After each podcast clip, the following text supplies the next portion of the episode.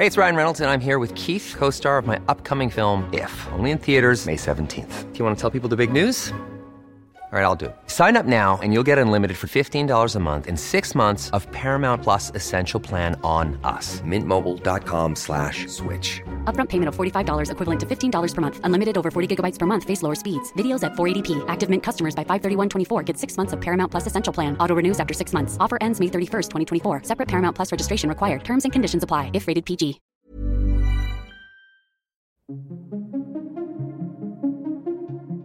Det er med glæde, at jeg kan stå her foran den her flok af kolleger og sige, at øh, for første gang i 25 år har vi indgået et bredt forlig hen over midten på kontanthjælpsområdet. I dag modtager godt 90.000 mennesker i Danmark kontanthjælp, fordi de ikke er i stand til at forsørge sig selv eller deres familie. Men går vi bare 8 år tilbage i tiden, så modtog næsten dobbelt så mange den offentlige ydelse. De danske politikere har nemlig lavet rigtig meget om på reglerne for, hvem der må modtage kontanthjælp, og hvor mange kroner og øre hjælpen den er på. Men nu er der for første gang i 25 år indgået en bred aftale på kontanthjælpsområdet. Derfor har jeg inviteret Altingets arbejdsmarkedsredaktør Rikke Brøndum i studiet for at fortælle historien om dansk kontanthjælp. Jeg hedder Karoline Tranberg, og du lytter til Altinget Azure.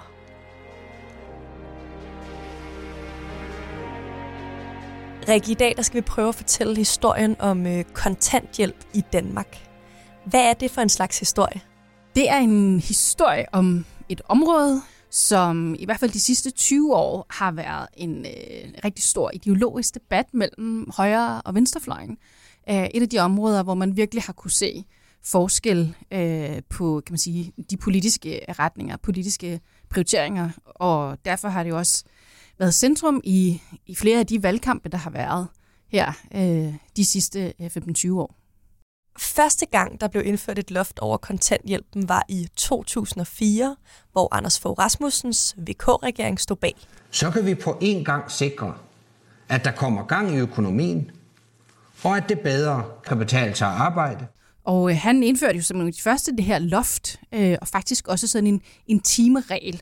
Øh, det hed en 300-timers regel dengang, som var et krav om, at man skulle arbejde 300 timer om året for at kunne øh, få udbetalt øh, den fulde sats. Jamen ikke så overraskende, så, øh, så var jo oppositionen øh, dengang meget kritisk, øh, og det var jo især også Socialdemokratiet, som mente, at øh, det her ville sende folk ud i fattigdom. Øh, Blandt andet så øh, en, en meget ung øh, Mette Frederiksen. Loftet virker ikke efter hensigten. Det får ikke flere mennesker i arbejde, og det betyder sådan set kun fattigdom, og derfor må noget andet sættes i stedet.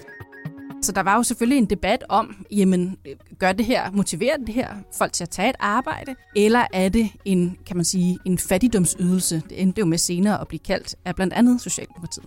Radikale Venstre var ude at sige, at det var en dårlig idé at bruge den økonomiske pisk. Vi troede, at det hjalp at give folk øh, lidt med den økonomiske pisk. Og nu vil jeg så gerne selv være med til at afskaffe det igen, fordi det viser sig, at det ikke virker. Var det et kontroversielt move af få regeringen? Ja, det var det jo til dels. Øh, altså man kan sige, selvom der op igennem 90'erne var blevet lavet øh, nogle reformer af forskellige ydelser på arbejdsmarkedet, i øvrigt af Socialdemokratiet selv også, Måns Lykketoft jo blandt andet, øh, hvor man kiggede på, jamen altså, man skal ikke kunne få ydelser i, i ubegrænset tid længere. Øh, så man kan sige, at den, den debat var ligesom startet, men alligevel så blev det jo selvfølgelig anset som kontroversielt, også fordi kontanthjælpen er ligesom, kan man sige, det nederste sikkerhedsnet. Øh, altså det er den sidste ydelse, sådan midlertidige øh, ydelse for arbejdsløse, der er tilbage, før du ryger over på på for eksempel førtidspension eller andre ydelser, hvor, du, hvor man vurderer, at man slet ikke er i stand til at arbejde. Og hvordan gik det så med det her kontanthjælpsloft, der blev øh, indført?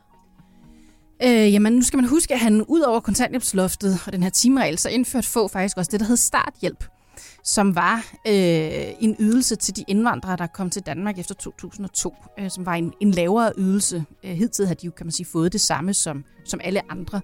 Øhm, og, øh, og den blev der en lavet en evaluering af for nogle år tilbage, hvor man egentlig kunne se, at den, den virkede faktisk øh, sådan de første år efter. Øh, der var en forskel på, hvor mange indvandrere, der så kom i job øh, i forhold til dem som fik den, den, kan man sige, den normale øh, højere ydelse. Øh, men ellers, så, så er det jo, øh, som det er jo nogle gange med sådan nogle ydelser, lidt svært og, og øh, kan man sige, skille effekten ad, fordi det bliver jo også påvirket af konjunkturer og alle mulige andre ting. Øhm, så, så jeg vil sige, jeg tror, jeg tror måske, det kommer lidt an på, hvad man, hvem man spørger. Vi er hele Danmarks regering. Ingen skal holdes udenfor. Derfor kan vi heller ikke acceptere den tidligere regerings fattigdomsydelser. I 2012 så fjerner Helle thorning Smiths regering kontanthjælpsloftet, som Venstre og Konservative indførte i 2004. Hvorfor er det så vigtigt for Socialdemokratiet og Helle thorning Schmidt på det tidspunkt at få fjernet loftet over kontanthjælp? Jamen, øh, det er det jo, tror jeg, af flere grunde. Øhm, man skal huske, at Helle Thorning gik jo i regering med øh, radikale. Og som mange jo ved, så var det øh, Margrethe Vestager, der der ligesom fik trumfet igennem, at der skulle føres en, en blå økonomisk politik, hvilket betød, at Helle Thorning jo også var nødt til at øh, gennemføre efterlønsreformen, Lars Lykkes efterlønsreform og forkorte dagpengeperioden. Og det gav hende jo en masse kritik. Men lige præcis med det her kontanthjælpsloft, altså det, som, som blev kaldt på det her tidspunkt fattigdomsydelserne, der var de radikale også enige i, øh, at, øh, at det ikke virkede, og det kunne man fjerne. Så jeg tror, at øh, Socialdemokratiet har jo også på det her tidspunkt haft brug for at vise, jamen altså, vi er stadigvæk øh, et parti, der har et stort socialt ansvar, og vi, øh, vi tager sig af de svage i det her samfund. Væk med fattigdomsydelserne, væk med kontanthjælpsloftet, væk med starthjælpen. Hvordan reagerer Venstre på det? Jamen, øh, det er, at de jo selvfølgelig øh, meget uenige i. Beskæftigelsesministeren taler med to tunger, fordi hun siger et, men hun gør det stik modsatte. Det beskæftigelsesministeren gør nu, det er, at hun forringer mulighederne for de svageste ledige. Er Venstre og Socialdemokratiet på det her tidspunkt meget langt fra hinanden politisk? Ja, lige her, der er de jo. Jeg synes, det er mega provokerende, at ministeren så og laver himmelvendte øjne, når jeg forsøger at stille et spørgsmål til ministeren. Det må jeg ærligt tilstå. Rolig. Det er fru Ulla Tørnst, der har ordet. Ja. Tak. Man kan så sige, der sker det i 2014, øh, altså i, i løbet af den, den sidste øh, del af, af Tornings regeringsperiode, at der laver hun, og det er Mette Frederiksen, beskæftigelsesminister, en kontanthjælpsreform, hvor de faktisk øh, sætter nogle af de unge, altså dem, der er under 30, ned i ydelse. Man siger, at de skal slet ikke længere kunne få kontanthjælp, de skal have uddannelseshjælp. Man vil ligesom motivere dem til at, at uddanne sig. Så det er lidt for sådan også at møde komme kritikken af, når jamen altså, det, vi, vi giver ikke bare los og lader nu alle øh, øh, få kontanthjælp, mens de ligger på sofaen. Vi stiller rent faktisk nogle krav.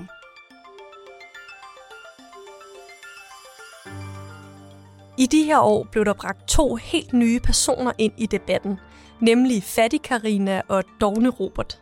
Fattig Karina, hun er med i et tv-indslag om fattigdom, hvor det viser sig, at hun får udbetalt 16.000 kroner om måneden efter skat, hvilket svarer til, hvad nogen får udbetalt i lavt lønsjobs. Men vi har som sagt hendes budget, og hun bruger altså 7.400 kroner på husleje. Hun har en hund, hun ryger cigaretter, hendes søn går til fodbold, og når alle de her ting er betalt, så har hun cirka 5.000 kroner tilbage til mad og tøj og uforudsete udgifter til sig selv og sin søn. Det skabte stor debat og havde den modsatte effekt, end hvad et parti som for eksempel SF havde håbet på. De ville gerne vise, hvor fattig man var, når man var på kontanthjælp. Der var alt, hvad der skulle være. Der var stort fladskærms-tv, der var stereoanlæg, store højtaler. Det var en meget, meget flot øh, lejlighed, som hun boede i. Det kunne på ingen måde betegnes som fattigdom. Dogne Robert var også på kontanthjælp og satte ligesom fattig Karina gang i debatten. Det gjorde han, da han stillede sig frem og sagde, at de jobs, som jobcentret tilbød ham, var under hans værdighed. Hvad for en rolle ender de her to personer med at få i den debat, den politiske debat, der er om kontanthjælp? Jamen, de bliver jo symbolet øh, på den her igen den her meget ideologiske debat om, hvornår øh, man egentlig er fattig, og hvor meget skyldes, hvad skal man sige, øh, en selv, altså, og hvor meget skyldes samfundet.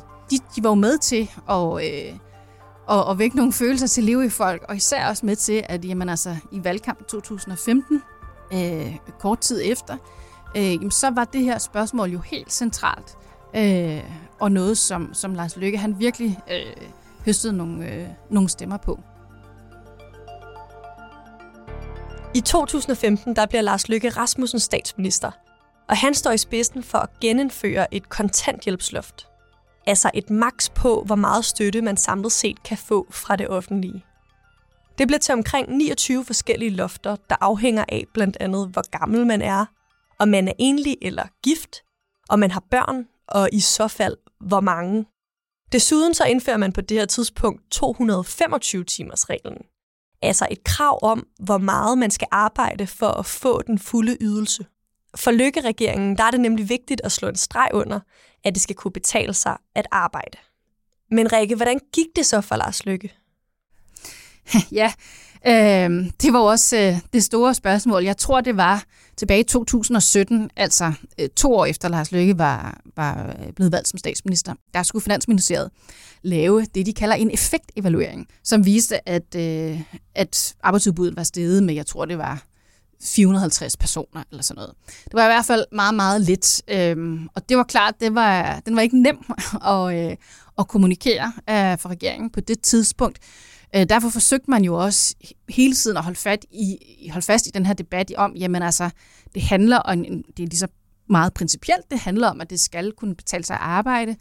Øhm, og det var jo også bedst for børnene, at deres forældre kom i job. I 2019 var Socialdemokratiet tilbage på øh, magten i dansk politik. Her var det et ultimativt krav fra SF og Enhedslisten, deres støttepartier, at Socialdemokratiet skulle afskaffe kontanthjælpsloftet og 225-timers-reglen. Socialdemokratiet har jo tidligere været meget kritisk over for kontanthjælpsloftet. De har selv fjernet det, men i 2019, hvor de sidder på magten, så vil de alligevel ikke være med til at afskaffe det. Hvorfor har de skiftet standpunkt, Rikke? Jamen, nu skal man sige, de, de siger jo ikke, at de ikke vil afskaffe det. De siger jo, da de vinder valget i 2019, at øh, de nedsætter den her ydelseskommission, som nu ligesom skal kuglegrave hele området og komme med nogle anbefalinger til, hvordan kan vi indrette det, sådan så det både kan betale sig at arbejde, men øh, så vi undgår, at børn vokser op i fattigdom. De købte sig noget tid, kan du sige, øh, med den her kommission, for de var helt klart under pres, som du nævner, af, af støttepartierne. Men omvendt skal man også huske, at øh, Socialdemokratiet har mange vælgere i arbejde. Altså det her klassisk arbejderparti. Øh, så, så de havde heller ikke nogen interesse i bare ligesom at, at, at, at give los øh, på det her område. Nu er der for første gang i 25 år blevet indgået en bred aftale på kontanthjælpsområdet. Aftalen den tager udgangspunkt i Ydelseskommissionens anbefalinger. Blandt andet så forsøger man at gøre reglerne mere simple ved at indføre tre satser i stedet for de eksisterende 29 lofter. Fokus ligger på at gøre det hele mindre byråkratisk og lettere at gennemskue, samtidig med, at det stadig skal kunne betale sig at arbejde. Rikke, hvad er de ellers nået til enighed om? Så lykkedes det jo også øh, den her nye regering at lave nogle aftaler med de partier i Folketinget, som er øh, især meget indvandrerkritiske, nemlig øh, Danmarksdemokraterne, DF blandt andet, øh, om at indføre den her arbejdspligt, øh, som de jo ikke lykkedes med i sidste periode. Så den bliver indført, og samtidig så sætter man de indvandrere, som kom til Danmark før 2008, dem sætter man nu ned på den nye laveste sats, og finder også nogle penge den vej igennem.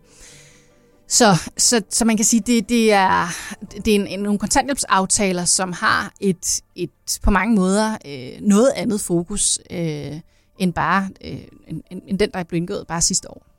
Hvad kommer den her nye aftale til at få af konsekvenser? Altså, hvem bliver vinderne og taberne i det store billede? Taberne er der jo ingen tvivl om, at det er øh, indvandrere, øh, som er kommet til Danmark. Øh, dels fordi dem, der har været her mange år, nu bliver sat ned i ydelse. Øh, dels fordi de nu bliver øh, omfattet af den her arbejdspligt, altså fuldtidsaktivering i 37 timer om ugen. Øh, og, øh, og så får de heller ikke øh, mulighed for at få øh, den her afklaringsret, som man også indfører med aftalen. Det vil altså sige, når du har været, været på kontanthjælp i, jeg kan ikke huske, om det er et eller to, jeg tror det er to år, så har du nu med den her nye aftale en ret til at gå til kommunen og sige, nu vil jeg have, man skal have afklaret, skal jeg fortsætte være på kontanthjælp, eller skal jeg over på en anden mere permanent ydelse, for eksempel førtidspension, øh, som passer bedre til mig. Den afklaringsret har indvandrere heller ikke. Så, så de er ligesom den gruppe, der, øh, der står til at, at, skulle, øh, at skulle levere klart mest i, i den her aftale. Hvem bliver så vinderne? Ja, der vil man jo igen sige, hvis du spørger for eksempel SF, så vil de jo sige, at altså, der er nogle børn, som, øh, som vi hjælper, fordi vi indfører det her fritidstillæg, øh, blandt andet. Man kan også pege på, øh, at der på nogle områder måske er nogle kommuner, der får det lidt nemmere. De får nogle, nogle lidt mere simple regler, de skal administrere. Så det er sådan meget... Det, det kommer også lidt an på, øh, hvilke elementer i aftalen man sådan, eller aftalerne man, man hiver frem. Ikke? Kan man sige, at den ideologiske kampplads, som har været der de sidste 20-25 år, den er lagt i graven nu med de her tre nye aftaler? Jeg tror, det vil være farligt at sige, at nu er den øh, endegyldigt lagt i graven.